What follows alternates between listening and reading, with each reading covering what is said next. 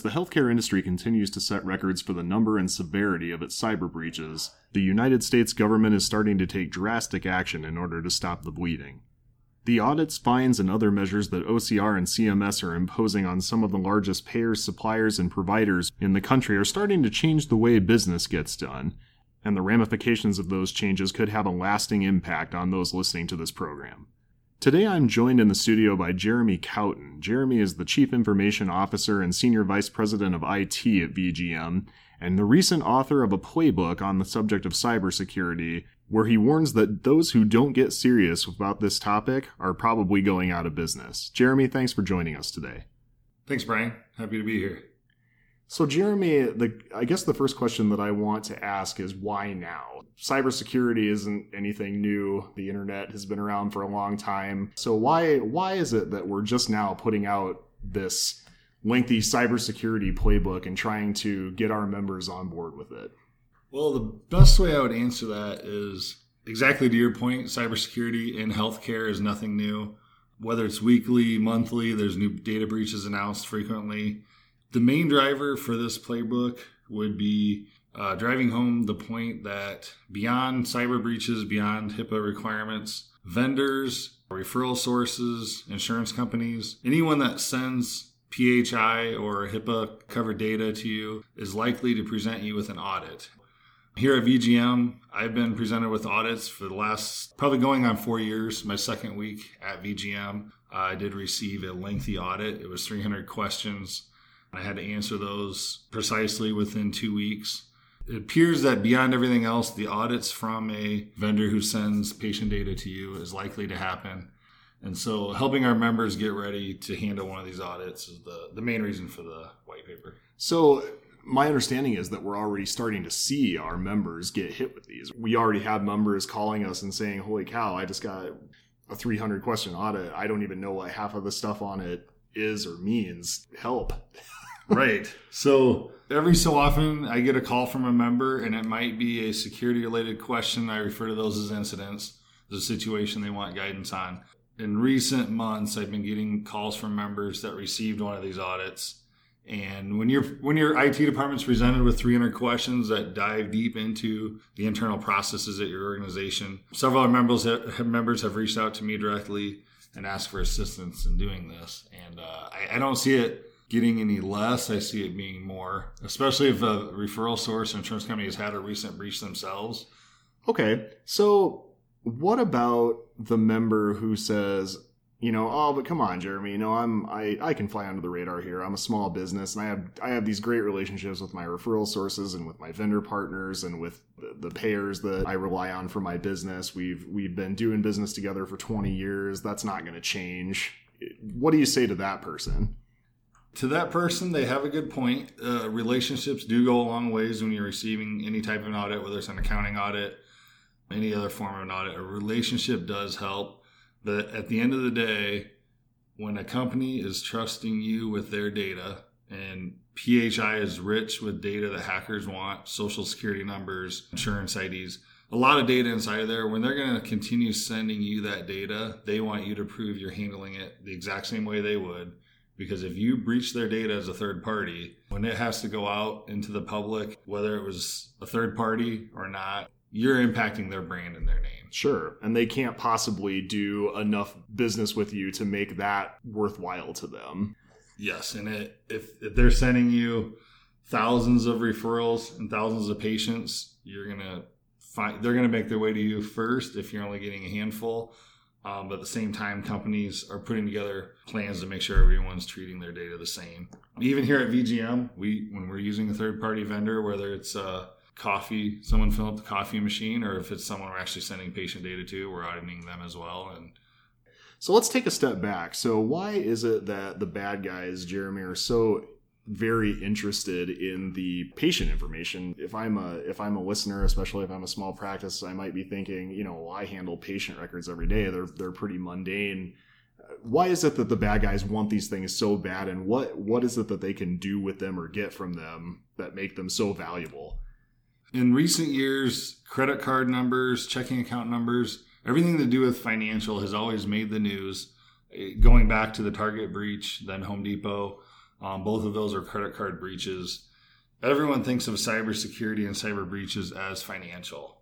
Something that, and this has been predicted by our industry, by our industry meaning uh, the cyber cyber community, Sure. that healthcare is much more rich than a financial record. So, for example, a credit card is of value to a hacker, but a social security number and a date of birth and a current address, you could open 10 credit cards.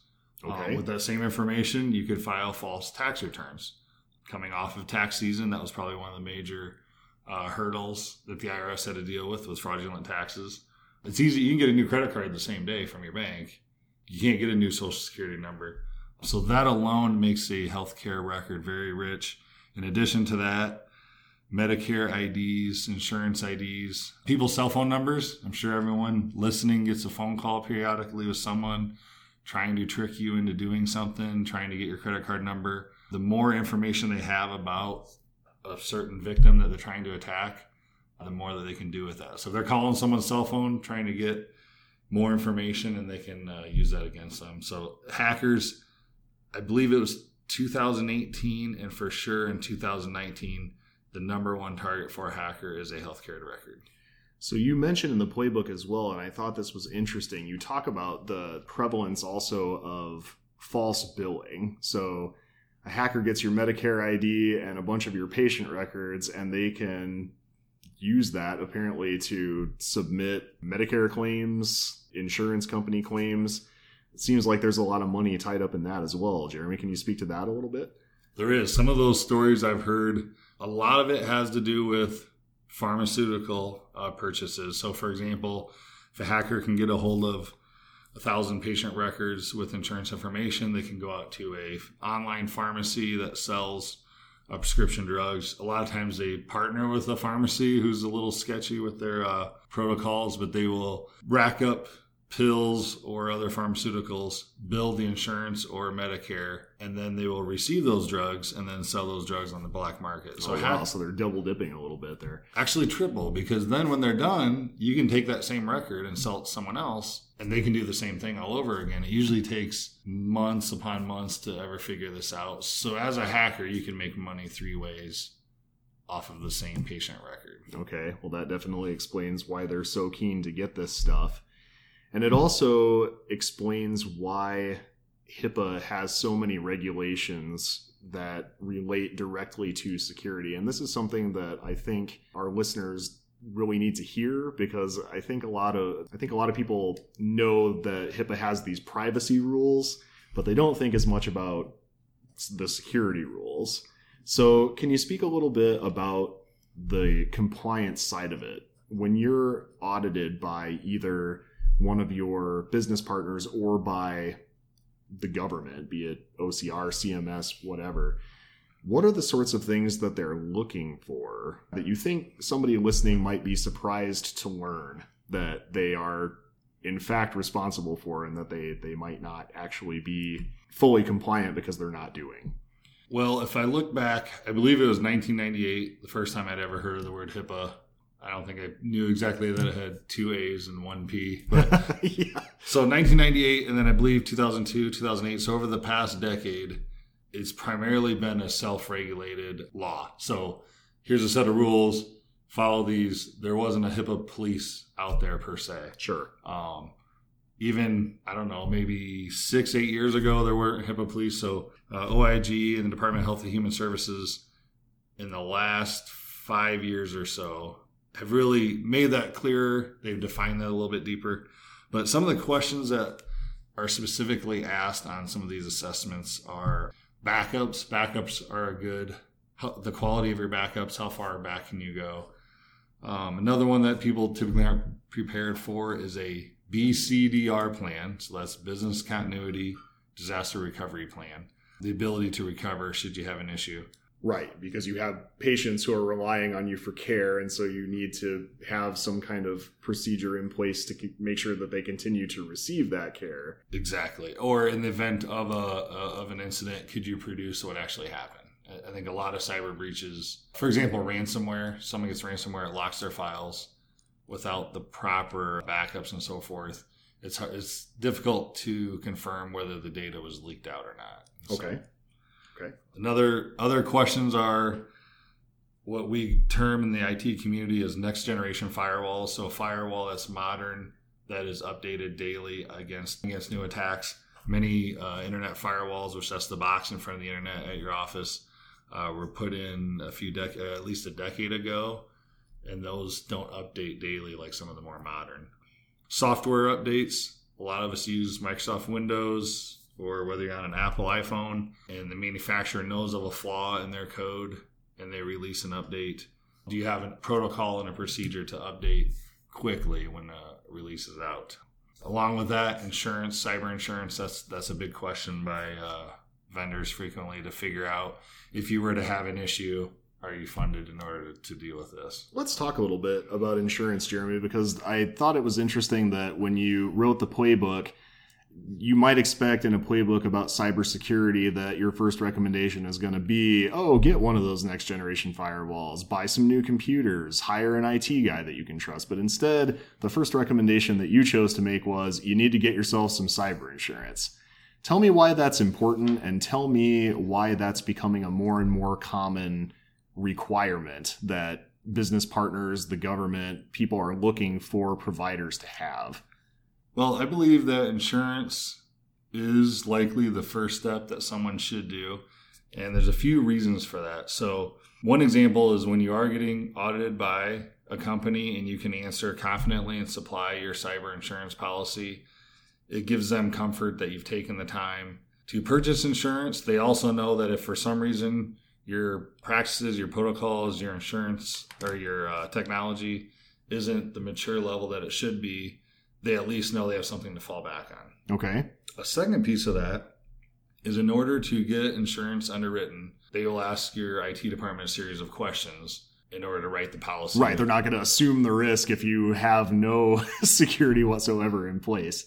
Yeah. So in a way, I, you know, you can call it a free audit, a free assessment, but the business owner, once they've purchased that insurance, they likely know where they stand as far as their security posture. And they also probably have some access to some information and resources that they may not otherwise have. You made the point in the playbook. I noticed that the insurance companies it, it, it costs them less to educate you and and to help prepare you against cyber threats than it does to pay on your claim if if you have a breach or if you end up getting fined. So you're exactly right. Just buying cyber insurance will help elevate your security what I would call your security posture and maturity. Sure. Uh, just going through that process. Okay. I highly recommend that people read this playbook. There's a lot of great information in here. You obviously took a lot of, of time and care in, in getting this ready to prepare our membership and our listeners for what's coming. But if somebody doesn't read the playbook, what would you like to leave the in their minds as something they need to be thinking about with regard to security and compliance as they go away from here? What would you consider to be the the most crucial, important advice? Well, the most important advice would be to start an initiative to get a, get further ahead than they are today. And so if they don't have the time to read the playbook, I'll, I'll cover just a few things. So insurance, we've talked about that. Another piece would be education of employees. Many of the breaches you see in the news today are likely because a human was tricked into doing something. So yep. they clicked that link in an email or opened that attachment that suddenly released the, the malware into your network and now you've got a breach on your hands. Exactly. And, and that could be a large company that had all of these security protocols in place, but there was still a person tricked into doing something they shouldn't. And so educating employees of the threats of cyber is, is a huge win. Along with insurance and education, it's a fairly quick turnaround time. A lot of IT, let's say you were going to put in a new firewall or you were going to put in a next generation antivirus. A lot of that takes time and money, and you might not reap the benefits for weeks to months. Educating your employees, even if you have very minimal security tools at your fingertips, just educating employees of what not to do, they could be preventing a breach every single day. But as far as starting small and kind of back to what you should do, there's a few members that I've talked to that were starting to get prepared for this. And so as they're doing different things, such as buying new computers, getting new phones for their employees, if they start working on this so that when they do get an audit or an issue comes up, it's not taking on the entire thing at once. And I'll give you an example.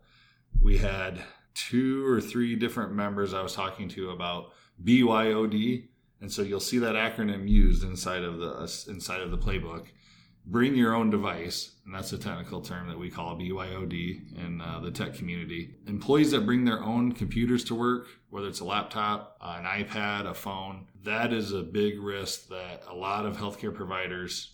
The patient data is residing on a computer. So the person, the employee is doing the right thing. They want to be helpful with the company to work from home, or they want to save the company money by not having a second laptop, or if they have a desktop machine that can't leave the workspace, they'll use their own computer Sure. And so a lot of times I advise people starting to buy the equipment or taking the right measures that they're not putting patient data on uh, personal employees' devices. So start small, but start somewhere, as you wrote in the playbook, is the point we're trying to make here then. Exactly. All right. Well, Jeremy, I understand that you're also going to be presenting at Heartland Conference, which is another reason why, uh, if our listeners haven't registered for that or aren't thinking about going yet, they should definitely come uh, and hear a little bit more about what you have to uh, to say on this topic. Uh, we will, in the show notes, have a link to the Heartland Conference website, and I also will link to the landing page for the playbook. Folks, this is uh, there's a lot of great information in here, and this is definitely something that you are going to want to get out ahead of. I strongly urge you to take the time and go grab that playbook. There will be other great information there. If you're not sure where to start, VGM has a number of, of qualified experts and uh, services with regard to just about every recommendation that you made, I think, Jeremy, that our members can take advantage of, usually at a discount. So yes, lots of good information there, folks. Make sure that you protect yourselves. Jeremy, do you have any any final thoughts that you'd like to leave with our listeners before we sign off today? Yes, I think I would like everyone to keep in their mind that the moment a referral source who sends you business sends you an audit and says fill this out in order to complete doing business with me or will no longer be a customer, it is very disruptive. It's not a good feeling. Definitely take this to heart. Be ready for it if that does happen to you and you need assistance, reach out to your VGM rep. Uh, call any of us here at VGM. Get a hold of me if you need to, and we'd be happy to help uh, help you through it. All right. Well, Jeremy, thank you so much for taking the time today, and uh, I'm looking forward to uh, hearing what you have to say on the topic at Heartland, sir. Thank you.